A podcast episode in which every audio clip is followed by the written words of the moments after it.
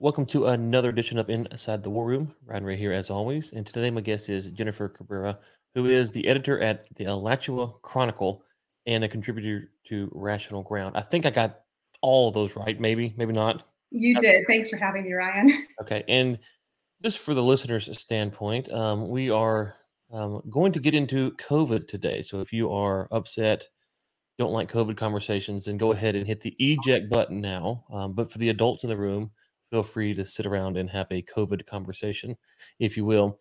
Um, Jennifer, what made me reach out, I I told you this, was I saw your pinned tweet, which let me pull this up right now. It says, Stop whining about mask slash vax mandates. Do something. Don't just hope that someone will save you. Quit your job, find a new school, move, file a lawsuit. There, this is no longer the America we once knew. And what it, what happens next up to you. Those are pretty strong words. What made you write them? Yes, they are. And, and of course, I get a lot of feedback telling me that I'm very harsh and not everybody can do that. but heroes are not everybody. Mm-hmm. And in every period of our history, we know the names of people who have stood up against tyranny. And that's because they did. And it, if, if you're, if everybody's standing up, you don't have to. If nobody's standing up, the, the people that do it make the difference. That's how where I'm not saying everybody has to do it. It'd be great if everybody did. Nobody would. I mean, we'd all we could all just do it together and say, right. forget it. You know, we're not wearing masks. We're not getting vaccines that we don't want. Um, you know, I don't care. Just to be clear, if you want a vaccine, get a vaccine. It's it's your decision. It's the mandates I'm against. Um, you know, if if if everybody said, "I'll quit my job if you." Mm-hmm. You take it. We wouldn't. We wouldn't be where we are, but we are there and too many people are being forced to make medical decisions and health decisions that are not their own decisions. They're being mandated by somebody else. And in many cases, they don't make any sense.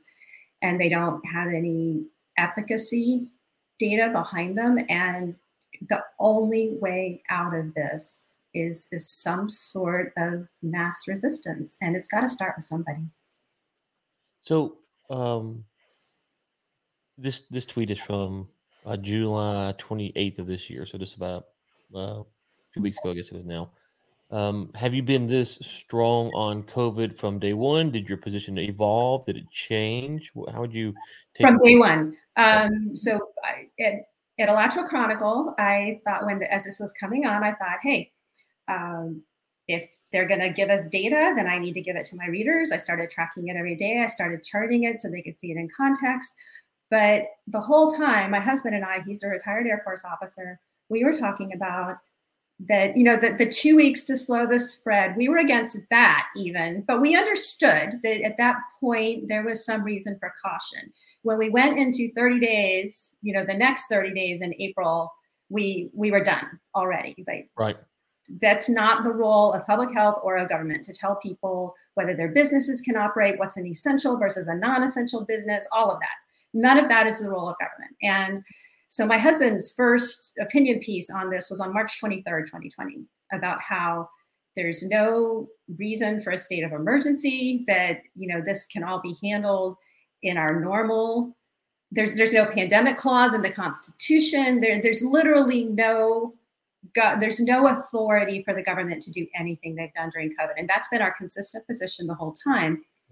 And I'm not saying at any point that COVID is not serious, um, that it's not a threat to certain people, but but our public health authorities have not been clear about who it's a threat to. They've put forth this idea that everybody's going to die if they get it, instead of saying, hey, um, you know, if you're older, if you're heavier, if you have certain comorbidities, then you should do this and this and this. And instead, all they say is everybody wear a mask and now everybody get a vaccine.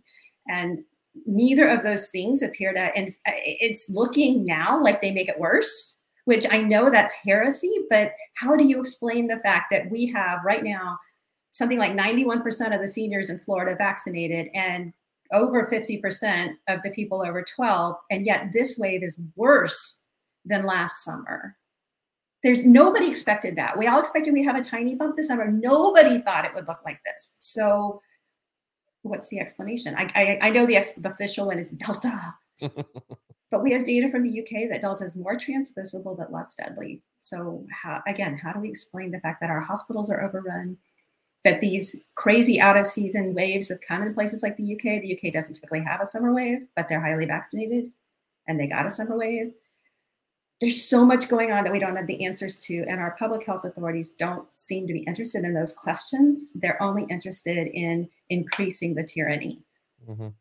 Yeah. So my stance on COVID um, was, oh, you can go back and find it. There's a podcast like March 2nd, a different show. And I, and I said a second or third, um, a buddy and I were, were considering going to run with the Bulls in Spain.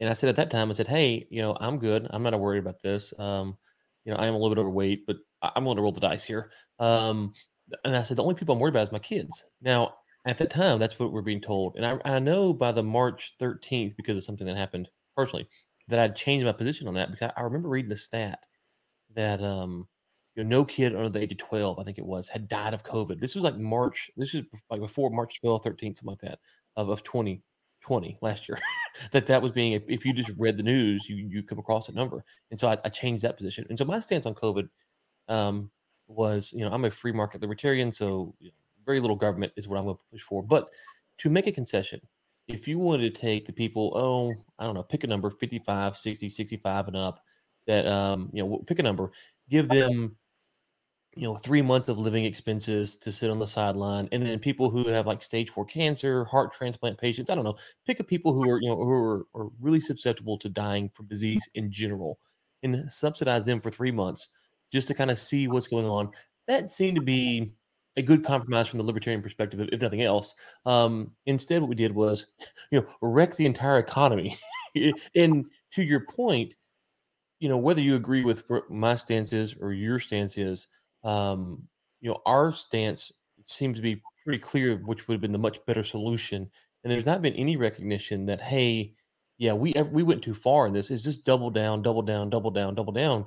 And at some point, you're like, well, you know, where does this end? And that's why I find your tweet so compelling because it's like you have to draw a line in the sand at some point or it will never end. There's never been an end point ever. There's never been a this will end if we get to, you know, we were told if we get to X percent vaccinated. Mm-hmm. Now, agree, we haven't gotten there, but at some point you have to say, this is what people want. Let them make their own decision. There's there's never been an end point. And and in fact, like you say, they keep doubling down. Now, back to your point about you know a libertarian solution or what government can do, what government could do, obviously, provide more resources to hospitals, right? Um, provide more the money that we spend on testing and tracing. If we had spent that on improving ventilation in public buildings, that might have made a difference.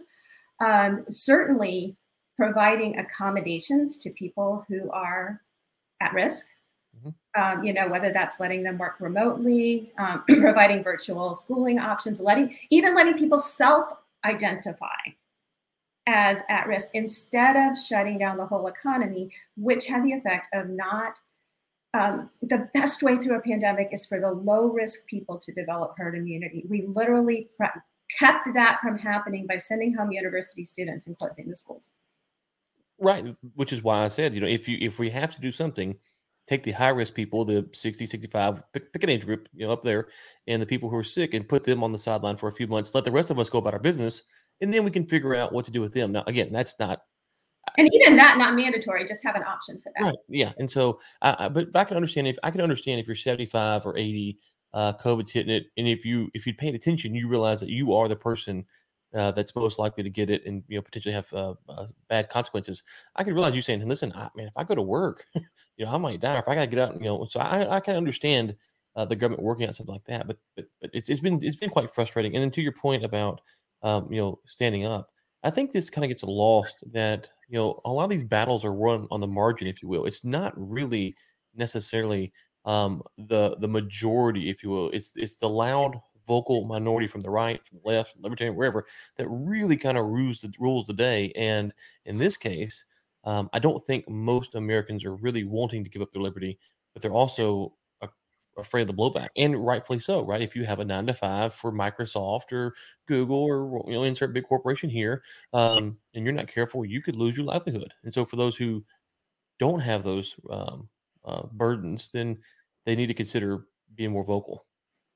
Yeah, exactly. Certain, like I said, everybody doesn't need to give up their job. But for example, um, in my city. Remember, I live in free Florida, right? Our, governor's going all over media talking about how in Florida you're you have personal responsibility, you get to make your own decisions. That is not true in my county. Our county commission is meeting tomorrow to talk about a community mask mandate, um, which we were told can't happen in Florida.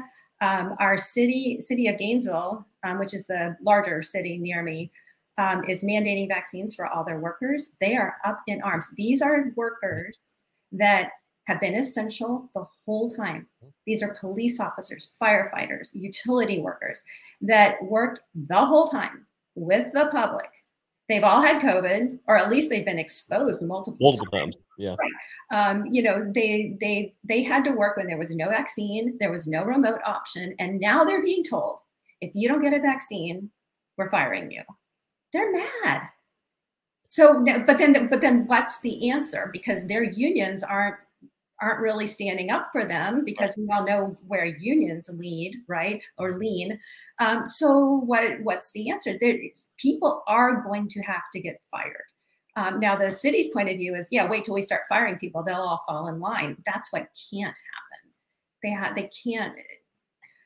I don't know how this is going to turn out, but I know people are really, really mad, and I know somebody's going to have to lose their job to get just, this. Yeah, just as an aside, we put this out the other day, and we have a couple potential lined up. If you are a nurse, firefighter, etc., who worked through the pandemic or worked in a hospital, and you are losing your job because you don't want to get the vaccine, we'd love to have you on this podcast to talk about this because um, last year it's really it was really weird um, we went all hero worship of the nurses, and I'm not saying what they weren't doing is a noble task, but we went very much hero worship to right. you have to like you have to you know we're we're sacrificing our country to make sure these people aren't overrun. To oh, if you don't get the shot, uh, we're going to boot you. Speaking of the shot, I'm I'm curious. Uh, I pointed this out a couple times to people, and no one I, can't get a lot of agreement here. I'm curious. Am I the only person who finds it weird they don't call it the COVID shot? They call it the jab. I think that's think about it, get the flu shot. But, but see, if you call it a shot, they, I thought that was more coming from from you know the the anti mandates. I don't even know why it's called a jab. I, I'm hearing that's coming from UK, maybe.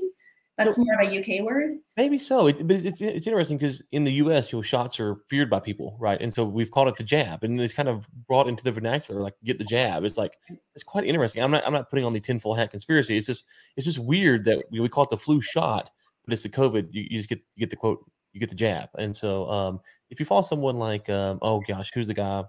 I got his book around here somewhere. Oh, uh, Luntz, uh, Frank Luntz. You know, he's big on using the right word to get your message across. And so I've I've wondered if that's been part that's of the deliberate messaging. It might be. Yeah. yeah. Okay. Um, so you mentioned people might get get fired in, in Florida. I did want to unpack this because what is what has happened in Florida? Because DeSantis has gotten a lot of credit. Um, I have some concerns about my state Abbott and some things that DeSantis has said. We'll talk about that in a second. But from your perspective, did DeSantis has it really been free Florida? Has it been over overstated? Um, how good of a job has he done? Well, it's clearly been overstated, but it's not DeSantis's fault. Okay. He his position is that he's doing things that he has the authority, constitutional and statutorial authority to do. He does not have the authority to say no cities can have mask mandates. Now, I mean, he would, ha- if he could, put us back in a state of emergency and do emergency orders, but he, he doesn't want to work that way. What he wants is for the legislature to pass laws. And so people like me are pushing hard for a special session because our session was very early. It was March to March and April. Well, April and May, whatever, March to May. So we were done by the end of May, which everybody thought at the end of May that this is all going away Nobody's going to, masks are just going to disappear. Vaccines taking care of the problem. COVID's over. So they didn't pass the laws that needed to be passed. And so I'm pushing for a special session to get rid of masks on children, um, get rid of vaccine mandates on everybody. We have right now in Florida, the, they passed a law, a vaccine passport law, that businesses can't require, or government can't require a vaccine to provide service. But there's no protection for employees right now. We need that. And no vac, no mandate, no vac, discrimination against people based on their vaccination status. So you can't have a rule in your that if you're vaccinated, you don't have to wear a mask, but if you're not vaccinated, you do have to wear a mask. That kind of thing. You can't have, make people sit in a different place because they're not vaccinated. That kind of. So I want those three things. There's a bunch of us pushing for this special session, including the governor. He would like them to come back and do a special session and actually do this the right way and make laws And the legislators are dragging their feet. They're all like, oh, it's August. We're on vacation. We have plans. We can't bother to come back. If you make us come back, we'll vote against everything. Um, they're coming back in the third week of September for committee meetings. And then, ah, you know, we'll take care of it then. That's too late already for City of Gainesville employees. They already have to have their first shot before then. So they, this is not acceptable, but it's not on DeSantis. It is on the legislature.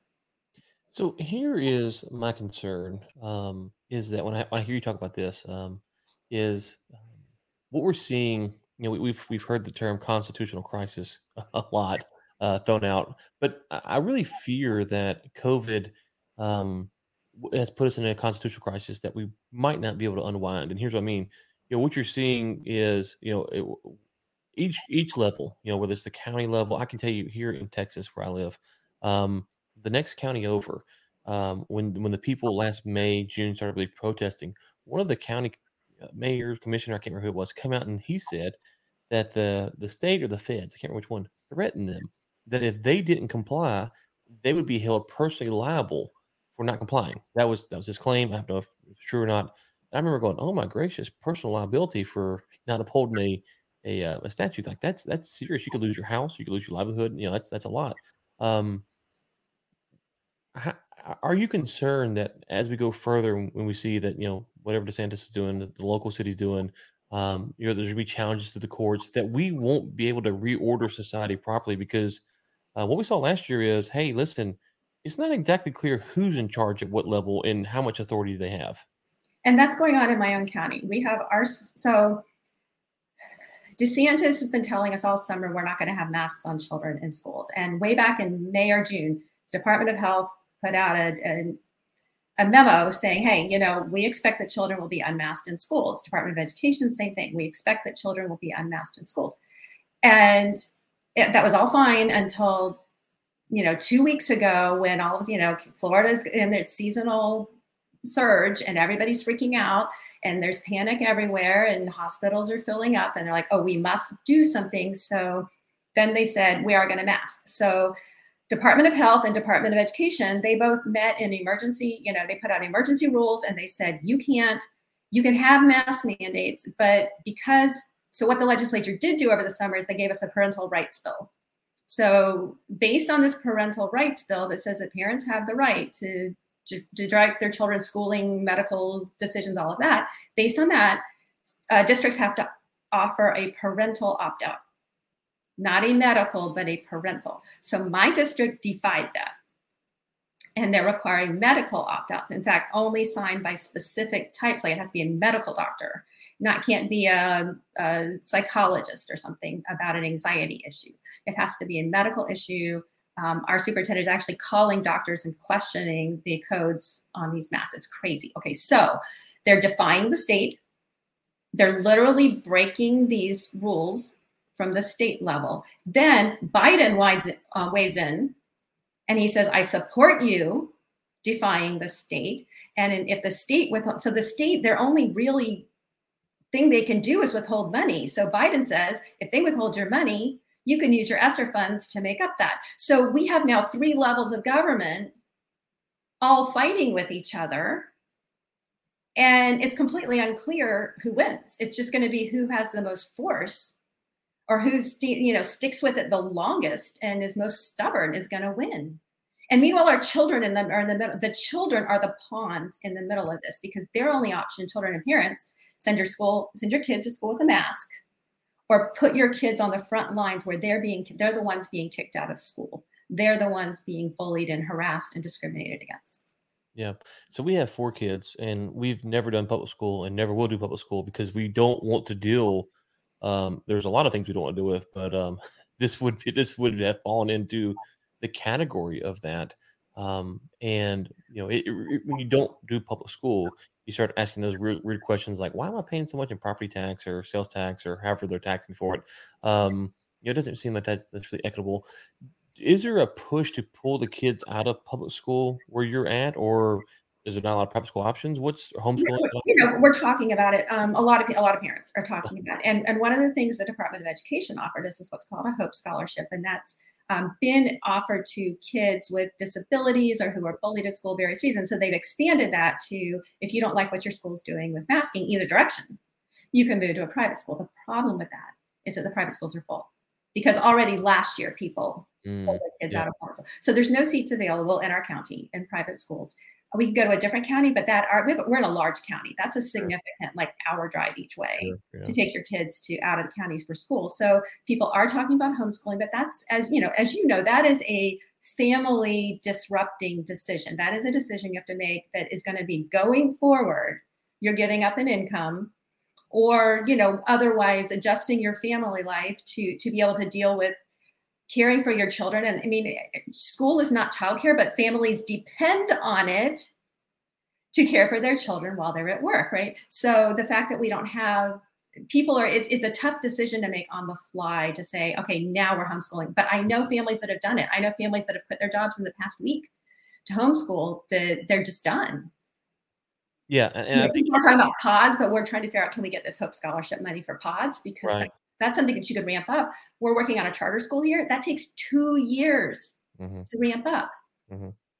Yeah, no, it, it's definitely a decision that you know you can't take lightly because, as you say, if you're going to put your kids into public school um, or school in general, um, you know, it's it's not uncommon for both parents to work, and then you're like, okay, well, we've got two incomes now, and, and private school is more expensive, and you still got to pay your taxes, so you can't get that money back, and so it, it, it's a very uh, problematic thing. The good news is, if you're interested in homeschooling, just as an aside for those listeners, there are more online schools now that might fit your your, your needs. So be sure to check that out if that's a, that's a question. But beyond this point, um, to your point about taking a stand, I think that more, um, if you're concerned about what's happening with COVID, more people will have to give this a long look, right, and say, listen, feeding the kids to the public school system puts us in a compromised position, right? Because we can't, you know, if they're going to challenge the governor's authority and the county's authority, and I have no idea who's you know, constitutionally right in Florida.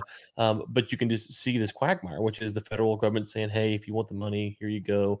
Um, that's that's kind of the frontline area where um, people might have to make the sacrifice and make the stand there because um, you know if enough people theoretically were to leave public school, um, then you could re-look at voting for the tax issue, right? Which would then put a lot of pressure on the county. So there's there's some creative ways, but that's a very extreme sacrifice, a very hard sacrifice you have to make on the other end, to your point, you talk about maybe maybe filing lawsuits. So tell me, um, from your perspective, what are some of the lawsuits that could be filed, um, or some of the issues that have been raised that you think are good issues on a constitutional or uh, employment basis, um, from your perspective?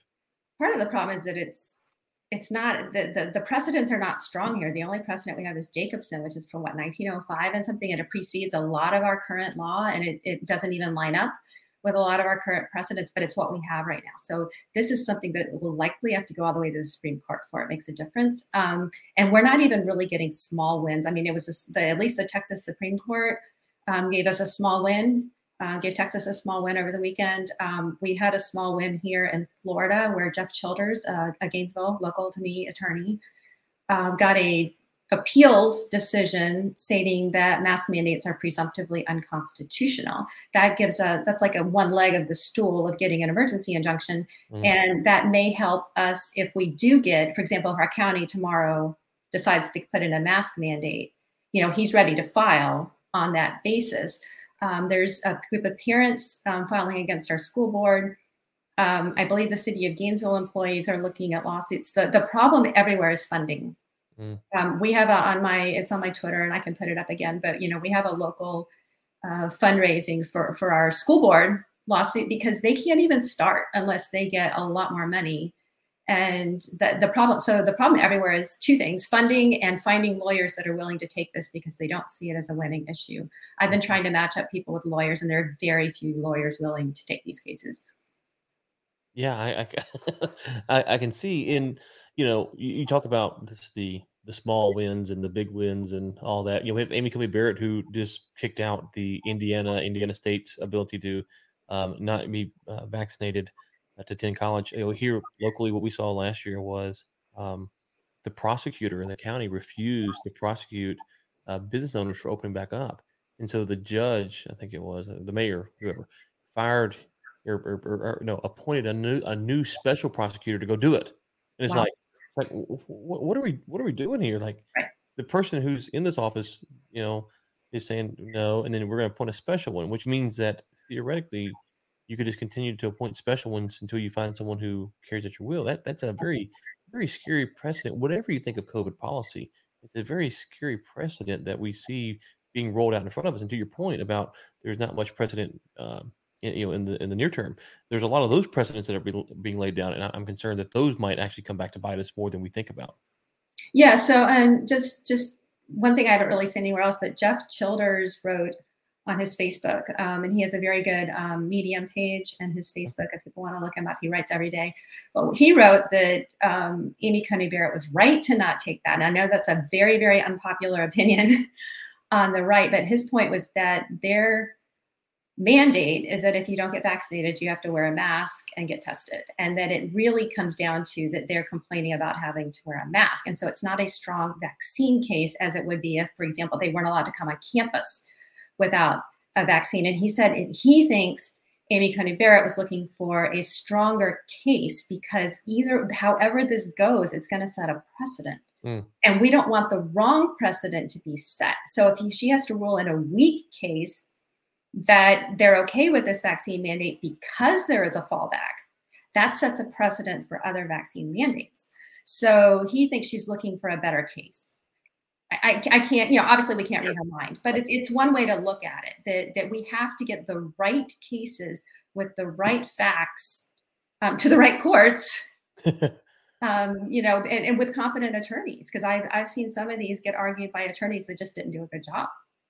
Yeah, going back to the Supreme Court last year, though, some of the rulings around church shutdowns and stuff, No question. yeah, didn't seem to make a whole lot of sense and didn't seem to be really uh, what we're looking for. But if you look at um, to to to the larger point, it seems like uh, if you stand up and you resist, now in the case of a college, you know, you're, you're in trouble.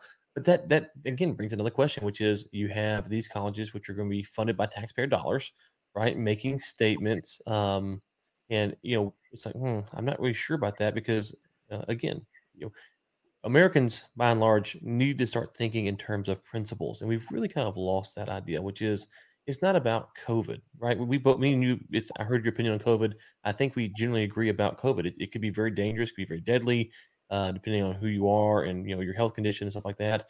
Uh, but for a lot of people, it's probably going to be okay. If you want to get the vaccine, get the vaccine. If you don't, you don't. I've never asked anyone, you know, of, of any serious consequence. Did you get the flu shot? Unless, unless, unless we're talking about like, hey, oh, you get the flu. Oh, you get the flu shot? I'm just curious. But uh, but now we've made it to where we need to ask these questions. We need to put this in the forefront. Our lives revolve around around this disease, and um, we've got to get back to living. Like that's part of being human. Is just living your life and not living where you're constantly responding to a perceived threat and that goes back to the the no no end point to this. And so and, and, governor desantis has started to say this and as far as i can tell he's the only one except maybe rand paul saying it is that covid is going to be with us forever.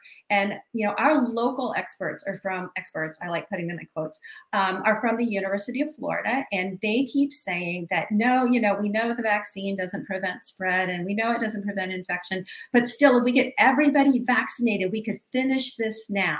Mm-hmm. They keep saying that we can finish. We need to get over the goal line. We're almost there. There's no there. There's there's no goal line. There's no end to COVID. COVID's going to be with us, and the strategy needs to be to get the young, the at risk, the not at risk population immune. And natural immunity is obviously stronger, in spite of the fact that nobody will talk about it, and it's obviously more effective against variants. And that's what we need. We need to just stop the hysteria and go on about our lives and make per- get all the information possible. How do we treat it? How do we prevent it? How do we boost our immune systems? Um, what can doctors do? Should doctors be seeing patients and looking at them and treating their symptoms instead of saying, um, "Go to the ER when you can't breathe"?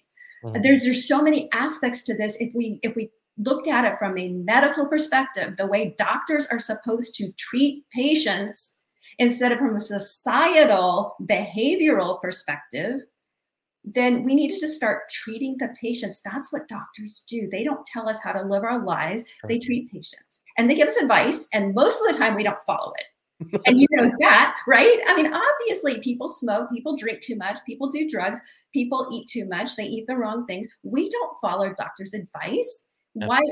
Why are we suddenly letting them rule us? Well, you know, one of the frustrations is, you know, um, about all this is, you know, was Eric Holder, uh, or Emanuel, I don't know, never let a good crisis go to waste. Okay, well, here was a chance, and, and we we saw this a little bit, which was, hey, we've gotten into a mentality where you get up at eight, you go to your, you go to work at eight, you leave at five, you go to some big building, you're you're a number, and then everyone got to work at home. It's like, you know what? I'm not saying everyone should work at home or not, but that was a good chance. COVID at least gave the opportunity for people to go, huh, you know, we've kind of ordered society this way. Maybe this is a chance to reevaluate. You know, um, why do you have to be here eight to five? Is it really necessary? Can my job be done at different hours of the day to accommodate schooling? Um, and so, for all the bad of COVID, the potential for good questions to be asked out of it, those were also swept to the side because now we're kind of going back saying, well, now you got to come back and you got to get a vaccine. So it's kind of the worst of both worlds where it did open up some interesting things to explore and we ignored those as well. Exactly. And, and so many more than that. I mean, how do you, people should, t- you know, maybe talk about vitamin D, talk about getting mm-hmm. out. And instead of getting outside and getting exercise and being active and being, doing healthy things, which we know that having relationships is healthy, being outdoors is healthy, exercising is healthy. We know these things. And yet the, all the, the, the advice that the mandates, mm. stay home, stay indoors, don't meet with other people, and we saw that thing that was that Australia a couple days ago where the prime minister was saying, Hey, if you see somebody you know, don't talk to them. well, New Zealand, uh, I don't know if you heard or not, they went under lockdown for one COVID case. This will be when this for listeners who are keeping track at home. I think this will be the third time that New Zealand can declare that they beat COVID because the first two times weren't enough. This will be the third or the fourth time that they've beat COVID. It, it, it's it's like, guys, I mean, what what what is going on here? You're shutting down again for if one island nation can't beat COVID. What makes you think anybody else can? Yeah, I just, you're you're bringing logic to the situation. I know that's that's been my my down, downfall all along is that I'm approaching this logically. I'm looking at the data, I'm reading the studies, and I they don't match what we're being told. Okay, so let's take the opposite side now. So I think DeSantis did this in Florida I think Abbott in Texas as well, which was blocking businesses, cruise lines, what I'm thinking of specifically, from all, uh, requiring um, vaccines um, to enter uh, their place of business. Now, at face value, so like myself goes, okay, yeah, but I'm also a little concerned again that there's a precedent being set where the governor is overstepping their bounds. What's your read on that? Is that actually what happened in Florida, um, or are there concerns about that? So that was actually passed by the legislature. That's not the governor. Okay. Um, so that's an actual law. And yeah, we can certainly, we could talk about whether businesses have the right to deny entrance to anybody, right? I mean, you could take that position as a libertarian. Um, but if you do that, it has to be, we have to get rid of ADA. We have to get rid of, you know, you, you have to, if, if somebody wants to say only black people can come to my business or only white people, we have to allow that. You see what I'm saying? It's like, we already have the, the, this idea that we don't tell businesses what to do is ridiculous. And I think as uh, as conservatives, we need to think harder about this talking part point that businesses we don't touch businesses because it's a free market. It's not a free market. It's in no way a free market. Um, we've messed with the the market so much, and that I, I believe that that's one reason that our legislators aren't willing to come talk about not having vaccine mandates for employees because businesses are the lifeblood of the Republican Party. That's who the big donors are. Although I'm not even sure that's true anymore because the biggest businesses are, are Democrat donors now. Hmm. But so they don't want to mess with businesses. But we had, I think Republicans, conservatives need to be thinking more about the people right now than the institutions because the institutions are in lockstep and the businesses, even businesses that don't want to mandate vaccines on their employees, are getting a tremendous amount of, impre- of pressure to do it. And it's easier to just do it. And we, we can't, as conservatives, we've got to let go of this notion that, that business is our friend and that we can't touch business because we, we just, and I'm not saying it's, it's difficult, but we just need a, a, a better, consistent philosophy of what is a market how do we regulate businesses and and how far can businesses go in limiting the rights of individuals? Yes. Uh, and we don't have that. We have we, we have touch businesses and we have regulate them to the max. We don't have right. any we're, nobody's having a serious conversation about this. Uh, no I, I, agree we're not having a serious conversation and i think it's problematic. And that goes back to something i touched on earlier which is labor laws. Like we don't really we need to have a serious conversation around labor laws because part of this protection is the way that labor laws are structured right and so labor laws basically are saying that um, you know you, you, you know if you want to be considered full-time you had to put this many hours in which means that the employers are now have to decide, you know, do they want to put someone over 32, 36 hours, whatever it is, right. full time employee or not. So the, Obamacare totally changed employment. Right. right. Uh, and so, you know, and I had a conversation with someone a while back and they had a disability, not a, not like, um, it was um, a sleep disorder type disability. And they were a little bit frustrated at what was happening. And, and I, I just told them, I said, listen, it's the labor laws that are making the employer respond to you this way because if they don't do it this way, they open themselves up for a lawsuit what you should advocate for is that you as an individual gets to make a contract with your employer um, that's that that deems that you can work around you with your sleep schedule and this that and the other. And without that the employee really has no protection right? Because we start trying to make these labor laws that include all the employees uh, either they can get vaccinated vaccinated or not or whatever or, or, they have to work 40 hours or whatever it is um, or they need to everyone gets two weeks vacation everyone gets health insurance. Well not everyone wants those things um, and so this is part of a larger issue uh, for employment protection that if the employees were actually able to negotiate their own contract, uh, they might find themselves in a better spot, but, but they don't have that ability because of the way the, laws are structured. Right. And and what you know, I, I'm not a big fan of unions, but unions are being a little bit protective now in some cases. For example, Disney said that all of their employees had to get the, the vaccine except for the union employees because they recognized it was a change in the bargaining agreement. Whereas, for example, um, our local police department and uh, fire department, it is not being recognized. I mean, they're saying it's a change in the bargaining agreement, and the city's saying tough. But this is where unions are, are kind of changing my opinion because they are actually being a little bit protective by having a bargaining agreement. They can say this is a change in the bargaining agreement. And then, so, you know, maybe employees need to have agreements.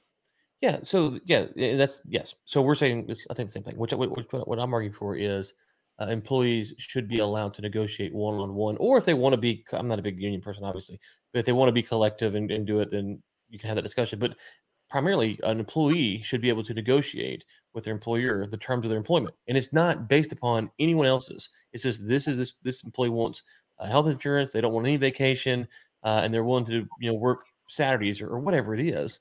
Um, and the employer goes, "That's what I need." Great.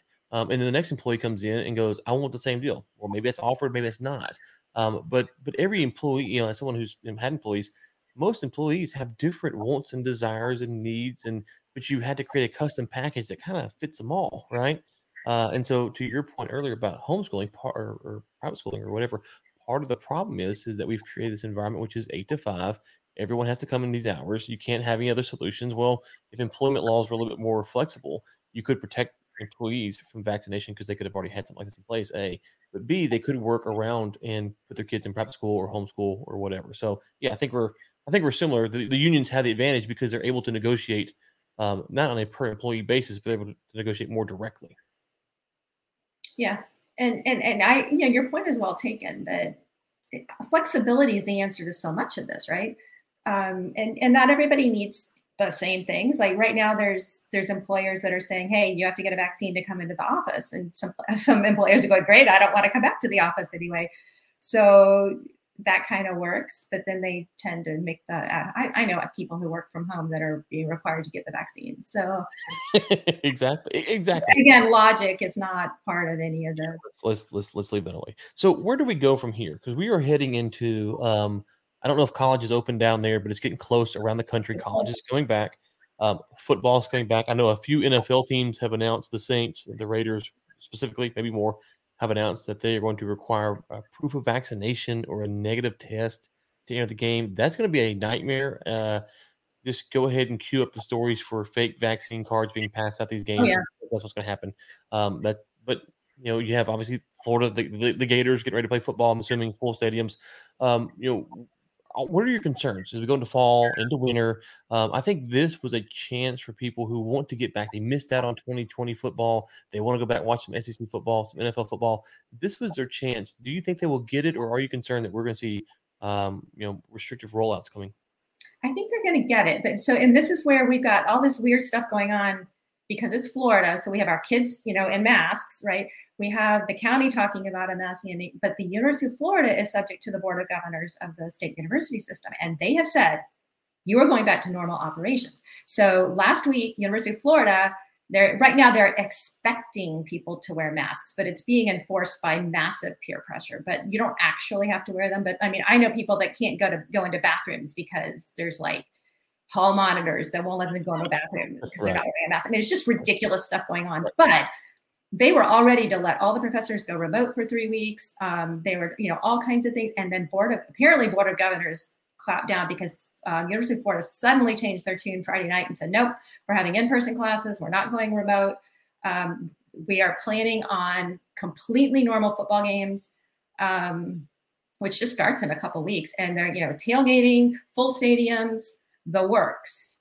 Now they might require masks. They required masks last year, but they, but I don't think they can because again, Board of Governors is telling them you can't require masks. Mm. So we're going to have, you know, in the same town, full football stadiums and children that have to wear masks to school Is as it because obviously everything has to make sense now okay. but i do think they are going with full football stadiums and honestly that's one of these things that i was so upset about last year going to a football game is not a mandatory thing for anybody mm-hmm. there's absolutely no reason to say we need to keep you know we need to protect people that go to, to football games by keeping them distance from each other, by wearing masks. They can't, so they don't catch COVID.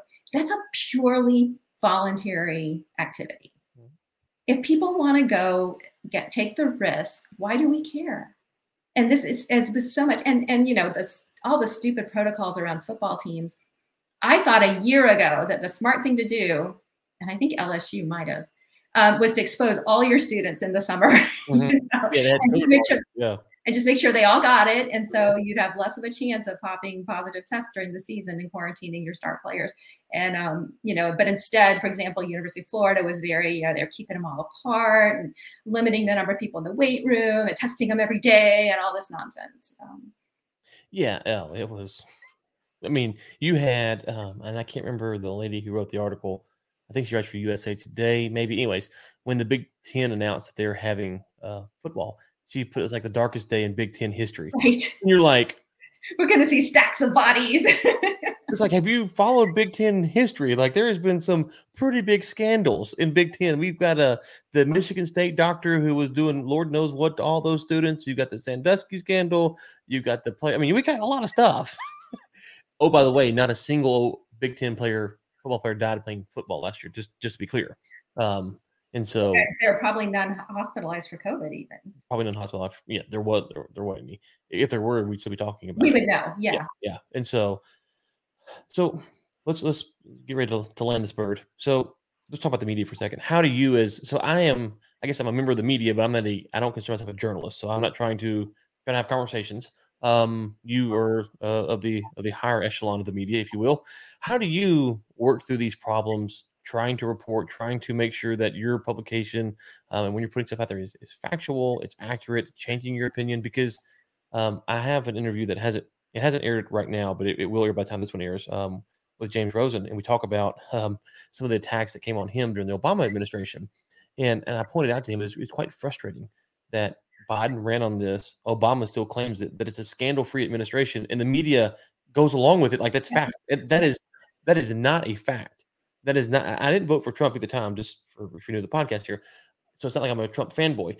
It's just not a fact that Biden didn't have. A, I mean, Obama didn't have a scandal-free administration, but the media lets you run with it. So how do you, as someone who is the higher echelon of the media, if you will, um, try to stay factual, logical, uh, and not overly hyperbolic? So it's important to understand that my personal Twitter is completely separate from my work at Alachua Chronicle. Alachua Chronicle is very straight down the middle, and my goal there is to is for people to know what's going on in local government. So I, I watch all the meetings. I tell them here's what they here's the motion, here's how they voted, here's what they said, and you know they fortunately our local boards give me all kinds of great quotes because they're crazy, crazy progressive leftists. So, I mean, the stuff they say is so outrageous that I don't have to write anything. I just put up what they wrote. And so, I mean, that was why I started this. I want people to know what's going on in government because our local corporate newspaper is very progressive mm-hmm. and so they just you know they just cheerlead all the stuff that's going on or they don't even mention it and so i try to to highlight the stuff that i think that people on the right should be aware of and so it's a little different angle but it's very i mean when i write about a meeting it's very straight it's like here's what happened here's what they said mm-hmm. I, there's no editorializing um, we run rare opinion pieces i'd say one or two a month at most and that's on a busy month we run very rare opinion pieces um, and that's just commenting on what we see mainly locally. I do I do limit the newspaper to local mm. um, issues, and so that that to me is is different from what I do on Twitter, which is basically trying to foment revolution. Taking a flamethrower to it. one of my what part of what made me big on Twitter, and the, the initial thing that made me big on Twitter was reporting um, death by day data mm. for Florida. But the next thing was forget your mask. And so mm. I was just trying to get people to walk into places where you have a mask mandate, walk in and make them ask you to put your mask on. And then at that point, you have a decision to make. You can leave or you can put a mask on, but at least create that friction mm-hmm. of making the mask. So I, I had a, you know, forget your mask hashtag for a long time. That I was, but you know, I'm honestly, we're past that, past forgetting masks right now. We're, we're in, I, I think we're into where we can't comply with any of it. Um, and the more people that don't comply, the better off we're going to be at this as this country because I don't know how we get out of the moment we're in. Yeah, yeah, it's it's definitely a scary spot. And you know, you you said conservative. I think I'm going to go. And you know, what I've tried to, um, I think for the conservatives, you know, what they have to start doing, and libertarians the same. We all have to do is is is kind of this idea of what are your principles? You know, how do they rank? You know, all of us unless you're a progressive who just kind of goes with you know, whatever the government says, all of us should be questioning, you know, how do we rank our our, our, our um, what laws are important to us? You know, how do we follow them? How do we respond? You know, we all should have questioned that in the past year. Um, is it is it is very concerning. You look at Australia, you look at New Zealand, um, and then you look at New York City. You go, wait, hold on, the jump, the jump there isn't as far as we thought it might have been uh, 24 months ago. Um, and so, and we never thought Australia and New Zealand would go this crazy, and Canada. It's, right. it's insane. Nobody thought these these countries would turn into little fascist tyrannies, which they have. So no, I, I completely agree. Um, and the problem with all of the COVID stuff is that there's no principles behind any of it, except that we must do anything possible, regardless of the cost, to stop one particular virus. That's the only principle and we're not looking at costs. We're, we're not we're not even comparing costs to benefits. We're not doing we're not doing anything except saying there this one virus is the only threat and eradicating it is the only goal and everything else is secondary and there's no there's no limiting um, there's no limiting force there there's no limiting principle there. It's it's and that's why we're seeing it more and more and more. The last do something we did didn't work let's do it let's do more of it. Mm-hmm. let's do a different something and then let's do more of it and let's just keep doing something and we don't care if it works because we must do something. Yeah and i'll let you get the last word in here. Um, i saw someone on twitter the other day defending some of trump's actions last year. They're going back and forth with me and i can't remember what they said but something something to the effect of well you know the the beginning of the pandemic was like a war and so you have to kind of brush a lot of things to the side and i was like no no, that's that's that's the exact same logic while we're watching what's happening in Afghanistan today, or all this stuff around as we we start making these. Well, it's like a war, or it is a war, or this is a war, and and it's like no, this is a a virus. It can kill you. I don't just could you guys say it 500 times in today's society. It can kill you. It is deadly. There are concerns. Um, but oh, by the way, there are concerns that outlast. I have four kids. They hopefully will have kids they hopefully will have kids. So the Ray lineage, you know, I'm looking beyond um, today. I'm looking multiple generations down the line. And what I don't want is for each generation to grow up in a progressively worse society uh, than we are today. And if we don't do something, that's exactly where we're headed. So I'll give you the last word there. Well, and, and I, I blame Trump for all of this. He he put Fauci in charge. He he didn't question him. He didn't um, he didn't ask for evidence that anything that that Fauci was recommending. I mean, Fauci flipped. He that everybody knew before COVID that masks didn't stop viruses. That's why Fauci said that early on because everybody knew. Everybody in public health knew this. Years and years of studies, right? But you know, Trump allowed himself to get scared. You know, he had lots of friends in New York City. Um, he knew people that got that died. He, he allowed himself to be run by the public health establishment instead of standing up and saying, "This is a threat. Here's what we know about it. Um, we're going to let people make their own decisions," which would have been the correct thing to do. But Trump got scared. He let he let Fauci take the wheel, and that's why he lost the election. You know, if, if you do think he legitimately lost, which of course there's questions there, but certainly it wouldn't have been even, and we wouldn't have had the massive mail-in ballots if he had said, you know, we're voting, we're, we're not changing laws. Um, that sort of thing. There's so so really this is all this is all on Trump. Now I thought Biden would come in and declare victory. Right? You know, we got through the winter wave. It's all decreased now. We've we we're moving past COVID um, let's move on to our pushing our policies through. So I'm fairly astonished that they haven't done that, and and honestly, that only goes dark places. that, that, they didn't do that, right? That that they're that, that they're just enjoying the tyranny. Okay. And, I said last word, but I, I'll let you respond over time because you brought something up here. so if you go back and watch, they were getting ready to declare victory. And then it felt like, and I don't have the, this is just Okay, will put his tinfoil hat on here for a second. Uh, this feels like what happened. I don't have the actual news stories lined up to say this. It felt like what happened was is Biden, you know, hits these vaccine vaccination goals. Boom, there we go, America. And then it's like, okay, well, we need to get a few more people, America. And it's like, okay, people aren't getting the vaccine. Hey, huh? The Delta variant is here, and now we've got to get it. And so I'm not saying that necessarily that's what happened, but I am saying that's how it feels like it happened, which is um, they didn't get the numbers they wanted from the vaccination, and so then you get all of a sudden the the fear mongering. Well, yeah, we didn't hit the seventy percent by July fourth that he was was aiming for. Yeah, but you know why at that point did you go, hey, everybody's everybody's had the option to get it. It's right. up to them. And we don't need 70% to your point earlier because we have people who have gotten it. Correct. Right. So we don't even know what, what is the real. We don't know what the breakdown is. Right. Right. And so. And we don't have good serology studies telling us how many people have antibodies, and and that's inexcusable. There's so many things that are inexcusable about this. Okay. All right. Where can people find you at? All right. Twitter, J Haskins, H A S K I N S Cabrera, or just if you look for Jennifer Cabrera, you'll find me.